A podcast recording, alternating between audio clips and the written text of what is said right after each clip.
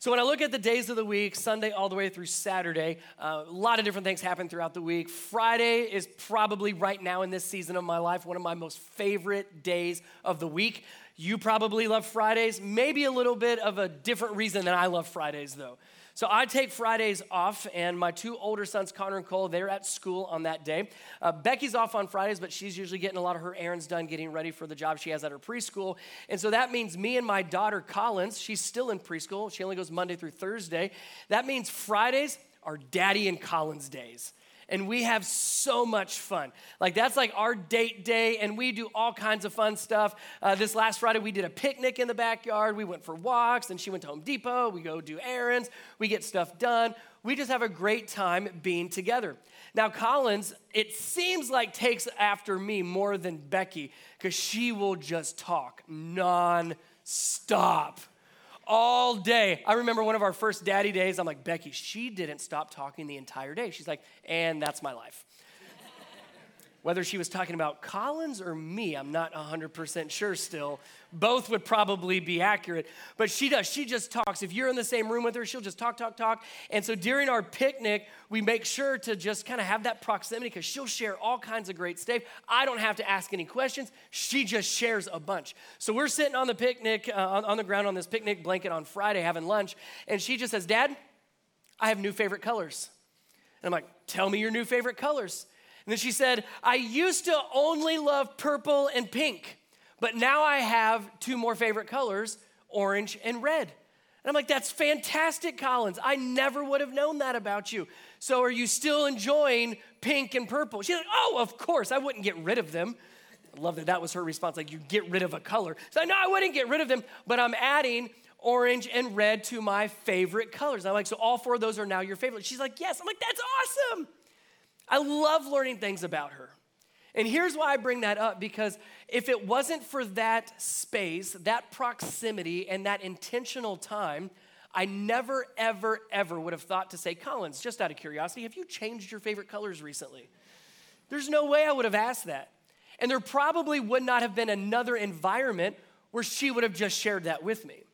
So that Friday space for me has become very, very helpful in getting to know my daughter just a little bit better, getting to know her just a little bit more, which strengthens our relationship as father and daughter.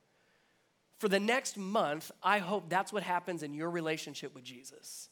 That as we study and open up God's word, that you will know him just a little bit better.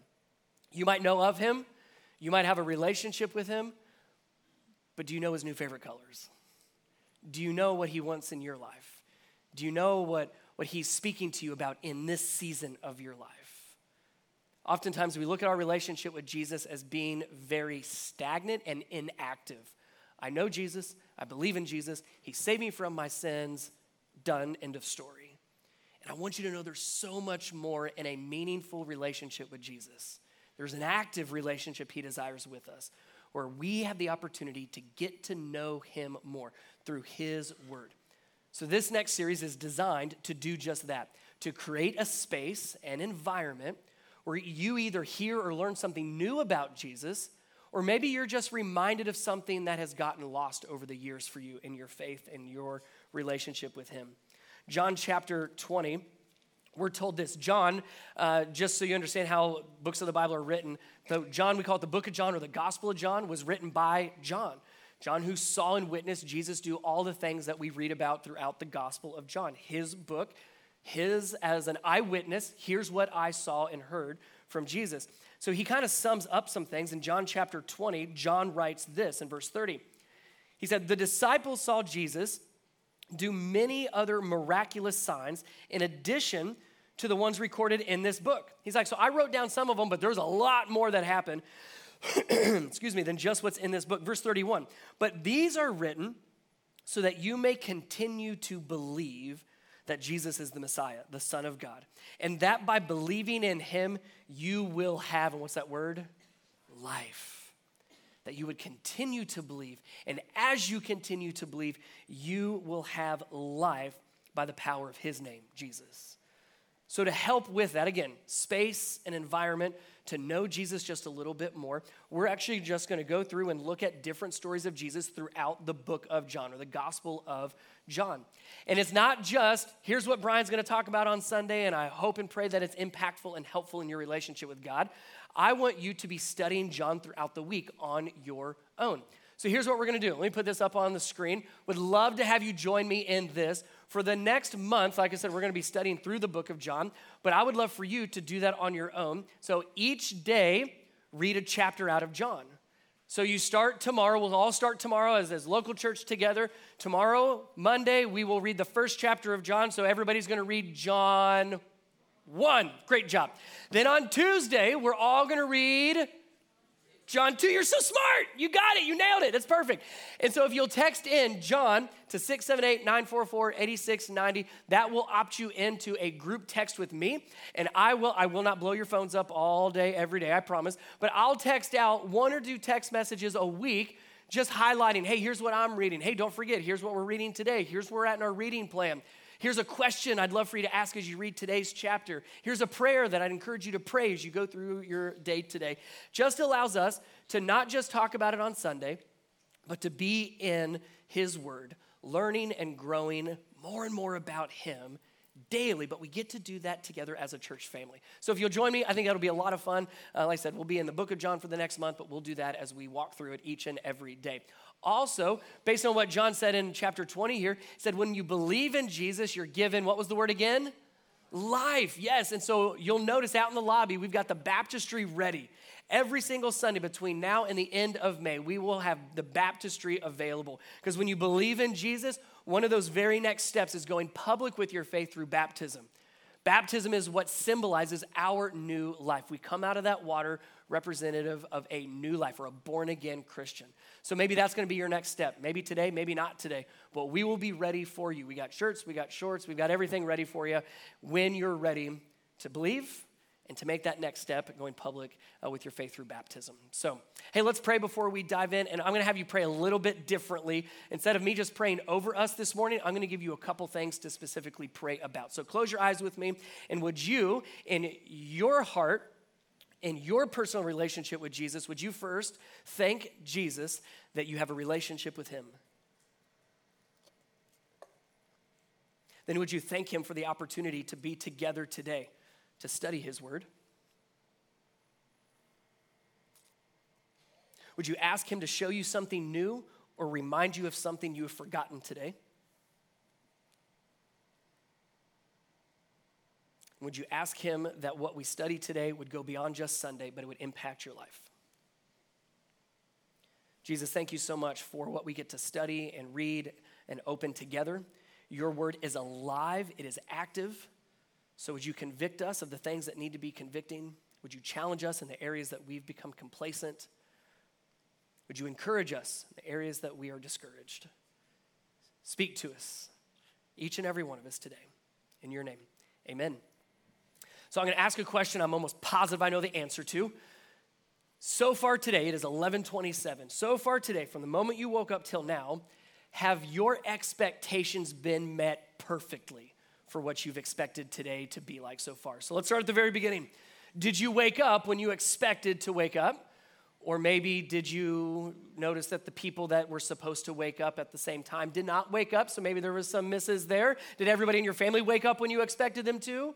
Did everybody greet each other with a warm I love you as you might expect this morning?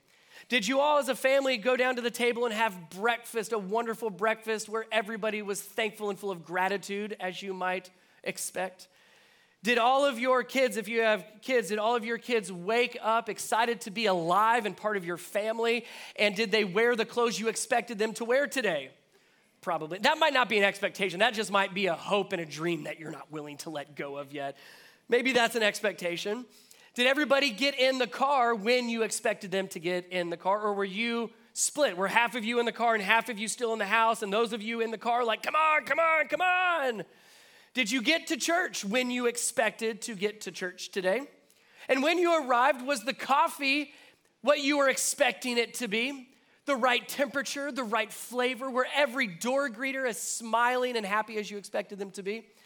Were the songs exactly what you expected them to be?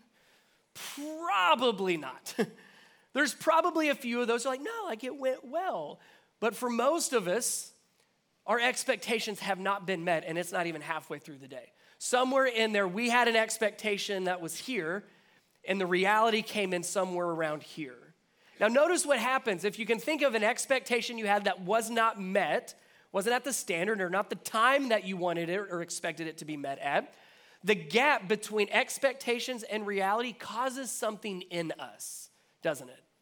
Frustrations come out of that, disappointments come out of that, being annoyed comes out of that. All of a sudden, there's an emotional reaction to when we have expectations that are not met. The story we're going to see today, John chapter 11, if you have a Bible, be there. We're going to see what happens when people have an expectation of Jesus and Jesus fails to meet their expectations. In our relationship with Him, what happens when we have an expectation of Jesus and He does not meet our expectations? He doesn't meet it within the right time frame, and he doesn't meet it the way that we have expected him to be. He doesn't act the way we might expect him to act. So here it is John chapter 11. Look for that expectation and the failure to meet expectations. John chapter 11. Again, if you don't have a Bible that you can read and understand, stack of Bibles are out next to the coffee. Make sure you grab one. That's our gift to you. John chapter 11, starting in verse 1. A man named Lazarus was sick. He lived in Bethany with his sisters, Mary and Martha. This is the Mary who later poured out the expensive perfume on the Lord's feet and wiped them with her hair. Her brother Lazarus was sick. So the two sisters sent a message to Jesus telling him, quote, "Lord, your dear friend is very sick." But when Jesus heard about it, he said, "Lazarus' sickness will not end in death. No, it happened for the glory of God, so that the Son of God will receive glory from this." Verse 5 so, although Jesus loved Martha, Mary, and Lazarus, he stayed where he was for the next two days. So, we know that Jesus was very close to this family of Mary, Martha, and Lazarus. As you're reading through, if you're doing the Bible reading through John, you'll see multiple stories of Jesus interacting with this family. But notice when they sent the message to Jesus, they didn't even say Lazarus' name. See, we're not talking about Jesus and a stranger or Jesus and an acquaintance. This is Jesus and his dear friend. So when they wrote a message, Lord, your dear friend is sick, the expectation was that Jesus, you know exactly who this person is. You know exactly what he means to you. And Jesus, we've seen you heal strangers. We most certainly expect you to heal your dear friend. So, Mary and Martha, the sisters of Lazarus who was sick, send this message expecting Jesus to drop everything that he was doing and say, Oh my goodness, I didn't know. I'll be right there. Like that was the expectation for Jesus to say, I'm on my way. Don't worry, I'll be right there. Instead, Jesus says, I'm going to stay put for two more days. That's not what they expected. In fact, Jesus gives a rationale and a reason behind him staying. Lazarus' sickness will not end in death. This is verse 4. No, it happened for the glory of God, so that the Son of God will receive glory from this. Do you think his disciples understood what I just said there? no. No, when, when we say that phrase out of verse 4, it's very confusing. I don't think the disciples and I don't think Mary and Martha would have understood what Jesus was getting at. I could just imagine the messengers handing Jesus the note. You've got to go right now, expecting him to come with them. And Jesus says this line out of verse 4 No, it's happened for the glory of God, so that the Son of God will receive glory from it. And I picture the messenger saying, So you're coming? Like, are we going? Like, are you going or not? Like, I, I have no idea what you just said. It's very confusing. Basically, what Jesus was getting at, his my version of this would say, You're expecting me to go but I have something better planned. That's what he's getting at. Pastor Craig Groeschel said it better than I could ever say it. He said this If God always met your expectations, he would never have the opportunity to exceed your expectations. Man, that's true, isn't it? Sometimes, remember, there's a gap between our expectations not being met and what really happens. And sometimes we get frustrated, disappointed, and annoyed with God because He's not meeting our expectations. And I would imagine that Mary and Martha are feeling the same thing. because Jesus is not meeting their expectations. But if Jesus just met our expectations, oh, he would never have the opportunity to exceed them, which is what we're going to see later on in this story. So here's what happens next. Look at, look at verse 17 with me. We're going to skip ahead just a little bit. The two days have passed where Jesus stayed put. He was in no rush and no hurry to get to see Lazarus, Lazarus and their family. Verse 17, he finally shows up. When Jesus arrived at Bethany, he was told that Lazarus had already been in his grave for four days. Bethany was only a few miles down the road from Jerusalem, and many of the people had come to console Martha and Mary in their loss. When Martha got word that Jesus was coming, she went to meet him. Can we pause there for a second? Can we just imagine what's probably coming next if you don't know this story? Jesus didn't show up when she expected him to.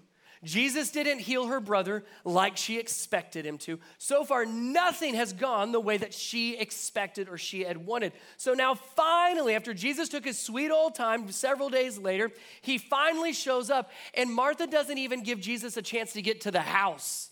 She finds out that he's in town, and she goes out to meet him. When there's a gap between our expectations and our realities, we feel the need to tell people about that gap, don't we? You have failed to meet my expectations. Notice what she then says. She goes out to meet him and tell him exactly what she thinks. But Mary stayed in the house. Martha, here it is, verse 21. Martha said to Jesus, Lord, if only, will you say those two words with me? If only, if only. Lord, if only you had been here, my brother would not have died. If only you had been here, my brother would not have died. Verse 22. But even now, I know that God will give you whatever you ask for. Those two words that you said with me, if only, they have to be the two saddest words that you could put together. If only. If only you had showed up. If only you had actually helped. If only you had done what I told you to do. If only you had. If only. It's that sentiment of things could have been different, but it's your fault. Mary, Martha and Mary, the sisters, they don't say these words, but basically they're telling Jesus, if you had done what we said, my brother would still be alive. Jesus, if you had done what we told you to do, what we expected you to do, life would be very different. If only. That phrase, Lord, if only you had been here, if you keep reading, you'll notice that the other sister, Mary, she does the exact same thing. She runs out after to Jesus. And she tells Jesus the exact same thing Lord, if only you had been here, my brother would not be dead. Let me talk to those of you that that describes or defines your life in this season. That those two words, if only, when that when I say that, if that feels like that's where I'm at, I feel like I'm always saying those words. If only, and it's not working out. If only. If you find yourself in a season where if only describes and defines your life, let me give you some wisdom based on what we see Martha and Mary both do. I said it earlier, kind of teasing, but it's great. I think it's a great lesson. Where do Martha and Mary go in their frustration and in their sorrow and in their disappointment? Who do they run to? Jesus is always a safe answer on Sundays here, just FYI. Where do they run to? To Jesus. They run with, with that if only baggage, with the sorrow, with the grief, with the frustration, with the disappointment. They run with all of that to Jesus and lay it on Him. What a great lesson. If you're in that season of if only, nothing is working out, and you're finding that life is not going the way you expected it to go, can I encourage you to do exactly what Martha and Mary both did? Run to Jesus with your if onlys. Run to Jesus with your disappointments and your frustrations and your sorrows. He can handle it. He most certainly can handle it. He desires that from you. So if that's you, if you relate to that, run to Jesus. So Jesus has a conversation with Martha. I love that he doesn't even really respond to the if only, he just engages in a helpful conversation with her. Verse 23 Jesus told her, Well, your brother will rise again. Verse 24, yes, Martha said, he will rise when everyone else rises at the last day. You have to say it like that because she's basically responding to Jesus, like, yes, yes, yes, I know you're God in, in human form, and yes, we will all be in heaven together, but that doesn't solve my problem today. Yes, I know that in the end it will all work out, but that doesn't help me now. That's what she's getting at. So, yes, Jesus, I know. Verse 25, Jesus told her, well, I am the resurrection and the life. Anyone who believes in me will live even after dying. Everyone who lives in me and believes in me will never die. And then he ends with a great question Do you believe this, Martha? Do you believe this? Now, notice what's happening here. Starting out, Martha is solely focused on the if only. She's only focused on the problem. She's only focused on Lazarus's death then Jesus, in this conversation, begins to redirect her focus. He totally shifts her focus. Right? It's no longer on Lazarus and it's no longer on the problem. Notice all of the me statements from Jesus. I am the resurrection and the life. Anyone who believes in me will live even after dying. Everyone who lives in me, believes in me, will never die. The focus is all on Jesus. So he's looking at Martha and he's like, I hear you, but focus on me. I understand your frustration. I understand your grief. I understand your loss, but focus on me. I love that Jesus doesn't say, I'm going to give life or I'm going to do a resurrection. No, he says, No, I am the resurrection. I am the life. Not just one that can give life, not one that can just do miracles. He's like, No, I am. We talked about that a couple weeks ago. He says, I am the resurrection, I am the life. So if you find yourself again in a season of life where you just are feeling like nothing is going the way you want, your expectations are not being met, not even close. And that emotion that you're feeling is a constant state of frustration and anger and disappointment. If that's you, run to Jesus and then put your focus on Jesus, not just the problems but redirecting our focus on Him and in Him and with Him. So, to the question that Jesus left her with, do you actually believe this? Do you believe who I say that I am? Verse 27, Martha answers, Well, yes, Lord, she told him. I have always believed you are the Messiah, the Son of God, the one who has come into the world from God. Remember that statement she just made, because that proves her belief. Do you believe this? And it's super clear, without a doubt. Yes, I believe you. I believe you are the Son of God. I believe you're the Messiah. You are exactly who you say you are. So Martha says, Yes, I believe. We need to remember that because Jesus is going to put that belief to the test. Look with me at verse 39. Verse 39, he's now in front of the tomb where Lazarus has been buried where he's been for the last several days, and Jesus is now giving some instructions. Verse 39, look what he does. Roll the stone aside, Jesus told them. Roll the stone aside. But Martha, the dead man's sister, who just a moment ago just proclaimed, Yes, I believe that you are the Messiah, you are the Son of God, you are exactly who you say you are. That Martha protested, Well, Lord, He's been dead for four days. The smell will be terrible. Now, sometimes I preach out of uh, the New Living Translation, and, and if you've been around me long enough, it's helpful, it's great, and I try my best to dig into not just the translation, but what the original language is. And then there's other translations I'm sure you're familiar with, whether it's an NIV, maybe you grew up with King James Version. I think this is one of those scenarios where the King James Version is actually more accurate. So um, let me read to you this section out of the King James. Jesus said, Take ye away the stone. Martha, the sister of him that was dead, saith unto him, Lord, by this time he stinketh. For he hath been dead four days. He stinketh, Jesus. Why would we roll the stone away? He stinketh. This is not right, Jesus. Come on, use your head. Jesus, use common sense. Why would we want to roll the stone away? Because it's going to be atrocious, it's going to smell. See, Martha wanted life brought back to her brother but she did not want to deal with the stink. She didn't want to deal with the smell.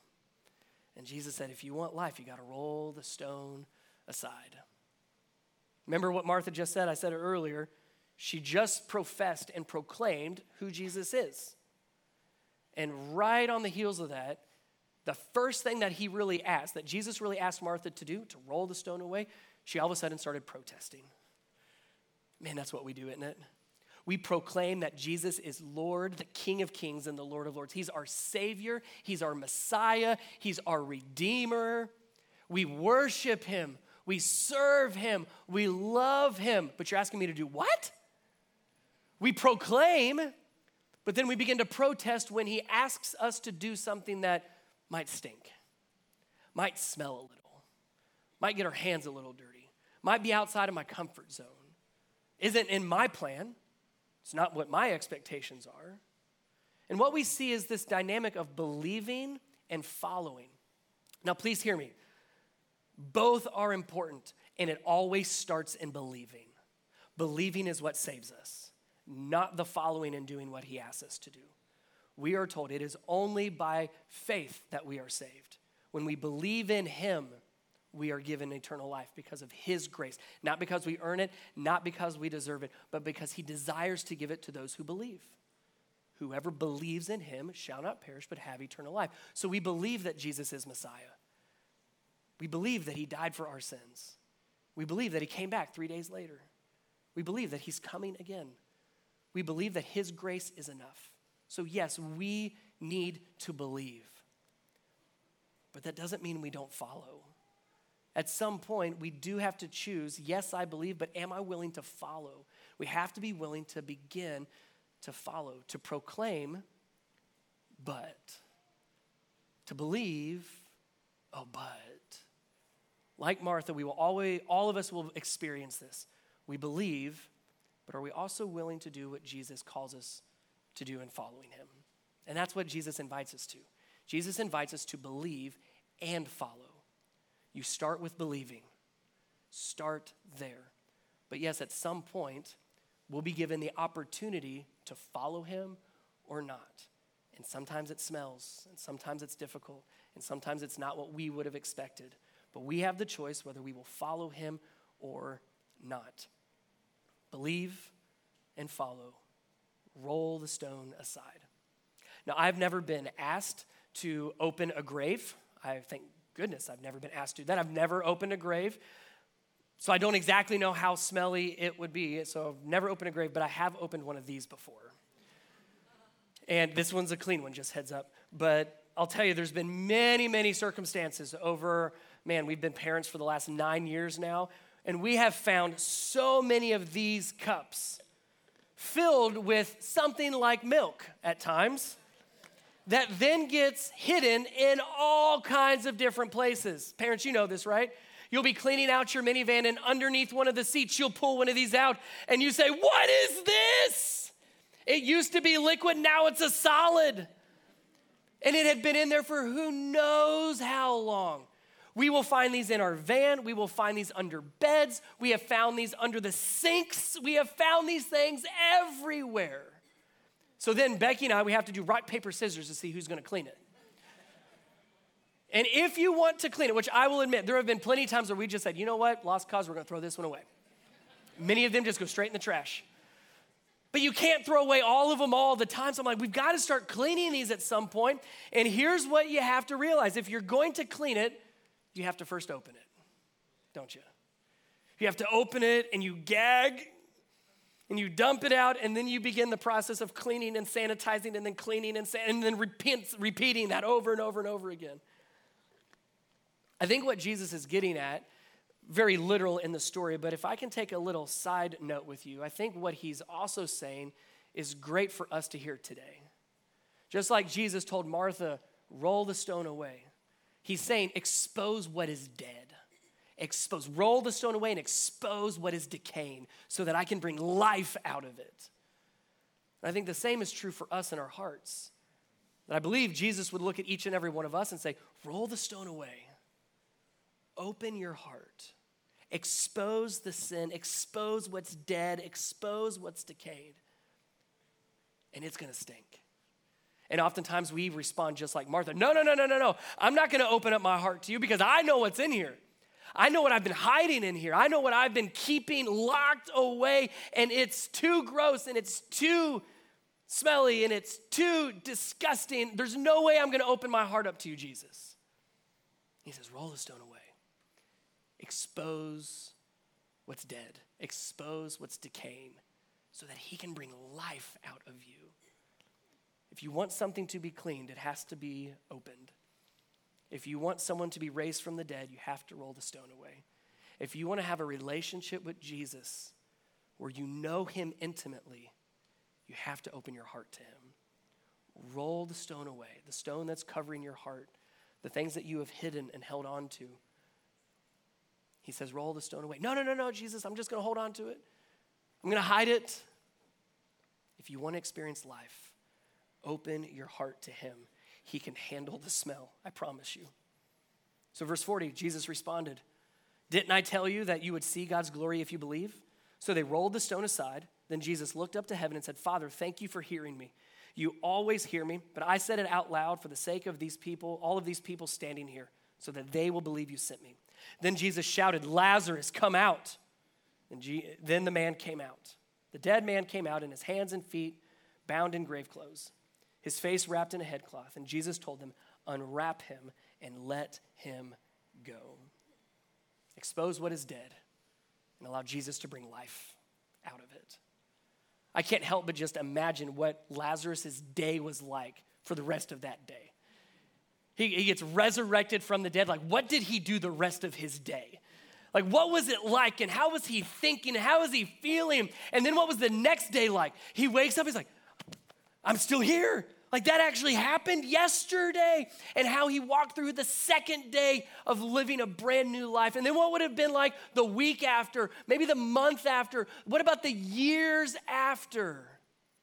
I can't help but believe that Lazarus' life looked very different the second time around. I have to believe that. That he lived a little bit differently after he was brought back to life that he had a perspective of life and other people that had to have been different in his new life. If nothing else, and I would say most importantly, Lazarus would have had a deeper trust of Jesus after Jesus brought him back to life. That resurrection didn't just bring him back to life, it changed his life. Here's the thing about a resurrection, though death is essential. You cannot have a resurrection without death. So let me ask you this question What needs to die in your life so that Jesus can bring life? Maybe you need life just brought into your marriage or into your family, into your kids, into your relationships. We could go through the list of the environments that you walk through each and every day, and maybe you just need life in, injected into you again. If you want to experience life, there also needs to be a death. What needs to be exposed? What needs to die so that Jesus can bring life? A great prayer that comes straight out of Scripture that I've made my own over the years. Psalm 139, verses 23 and 24. Search me, O God, and know my heart. Test me and know my anxious thoughts. Point out anything in me that offends you and lead me along the way of everlasting life. Jesus, what, what needs to die in my life? So that you can lead me in the way of everlasting? What do I need to put to death so that you can bring life? Like Lazarus, what needs to die so that life can be given? That's why we do baptisms. That's why that baptistry is going to be sitting out there for the next month. Our baptism is that it is a symbol of dying to ourself and to our sin. And because of the power of the Holy Spirit through Jesus, we are then brought out of that watery grave and given new life, where we view life differently. We think of life differently. We have a different perspective on life. We treat others differently. And yes, most importantly, we have a deeper trust of Jesus who brought us back to life. Romans chapter 6 explains that, verse 4. For we died and were buried with Christ by baptism. And just as Christ was raised from the dead by the glorious power of the Father, now we also may live new lives. New life but there was also a death. So, what needs to die so that Jesus can bring life? Roll the stone aside. Open your heart to Him, even if it stinketh, and allow Him to pull life out of you. Whatever is dead and decaying in you, He can bring life. If you'll close your eyes with me, and I want to give you a moment to pray, similarly uh, to what we did earlier. I want this to be a prayer between you and Jesus, not just me praying over you. So let me just kind of pose a few different questions that might hit home for you. First one, I said we start with belief. Do you believe that Jesus is exactly who he says he is? Jesus asked Martha that question. I want to ask you Do you believe that Jesus is the resurrection and the life? Are you willing to follow him? When he asks you to go away that you don't want to go, to do something that is outside of your comfort zone? Are you willing to follow and believe? What are, you, what are your expectations of Jesus? The prayers that you've been praying, the hopes that you have, the plans that you've made, what are your expectations of Jesus? And can you trust Him that when those expectations aren't met, it's not because He doesn't care about you, but He wants to have the opportunity to exceed them? So maybe it's just aligning some trust instead of raising your expectations. What is in you that needs to die? What dead and decaying things and sins are you holding on to? And as Jesus says, roll the stone away, open your heart to me. Would you be willing to open your heart to Him? Allow Him in to search you, to test you, and to point out anything in you that stinks so that He can breathe life into you and give you new life. Is baptism your next step? Baptism is not what saves us, baptism is not what forgives us, that's only Jesus. But maybe you need to celebrate that. And the moment you come out of that water, you're given new life not just given new life, but your entire life changes. Our lives changed. Our lives will change when He brings us back to life. Jesus, thank you so much for all that you do for us, all that you've done for us. I pray that we build our lives on you, not our expectations. May we give you our full trust, our full faith. But in this moment, our, our full heart to be completely open and transparent with you, to roll the stone away, and to let you in. Bring us back to life. Just as you, you resurrected from the dead, Jesus, would you continue to breathe new life in each and every one of us that forever changes us? In Jesus' name, amen.